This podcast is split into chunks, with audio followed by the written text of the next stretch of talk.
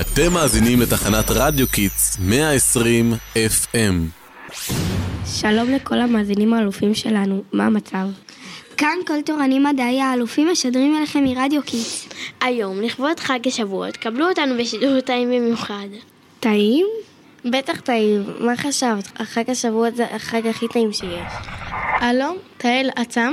מעולה, המאזינים שלנו כבר רעבים. תארי לנו מה המצב שם במטבח. מטבח? מי הלך למטבח? אולי תספרי לי מה קורה. שושנה, כתבת השטח שלנו, הלכה לשדר לנו ישיר מהמטבח של דודה צילה, שמכינה לנו בדיוק עכשיו עוגת גבינה עסיסית לכבוד החג. ימי, תגידי, יש בכלל קשר בין מאכלי חלב לשבועות? ברור שיש קשר. הנה, בואי נשאל את חושן משטח המטבח. חושן, את שם? כן, כן, אני כאן. דודה צילה מילא אותי בבלינצ'סים ועוגת גבינה, אני בקושי מצליחה לדבר. אני אסביר לכם, אבל לפני הכל אתם יודעים מה חוגגים בחג שבועות, כן? נו באמת, שאלות קלות מדי את שואלת. חג שבועות נקרא גם חג המתן תורה, וחוגגים בו כמובן את קבלת התורה. בינגו! יפה מאוד. 120 נקודות. אז על תורה נאמר בשיר השירים שהיא דבש וחלב תחת לשונך.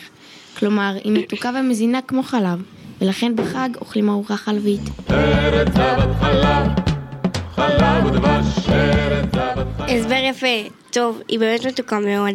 עכשיו הבנתי. אז זאת הסיבה היחידה? זו אחת הסיבות. מוזמנת לבדוק בגוגל את התשובות הנוספות. כי עכשיו יש לי חידה אחרת. מי יודע מה הם חמשת השמות של החג? נראה מי מנצח. קדימה, יש לכם חמש שניות. היי, היי, סיימתי לאכול, אני יודעת, אני יודעת. והי, דודה צילה לא גילתה לי את התשובה, גיליתי לבד. טוב, אמ... יש כמובן את חג השבועות, וזמן מתן תורתנו, כמו שאמרנו. חוץ מזה, יש עוד שלושה שמות. אחד מהם הוא חג הביקורים. וואי, נכון, החל מחג השבועות, החלו החקלאים להביא את הביקורים, כלומר הפירות הראשונים שצמחו בשדות אל בית המקדש. כן, הם היו הולכים עם סלים גדולים ורוקדים ושרים כל הדרך.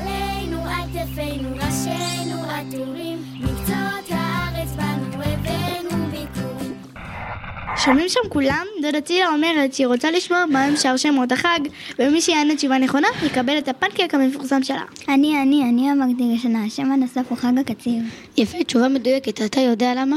כן, כי ברור, כי בארץ ישראל תקופת קציר, החיטים התחילה לפני שבועות והיום מביאים קורבן מיוחד.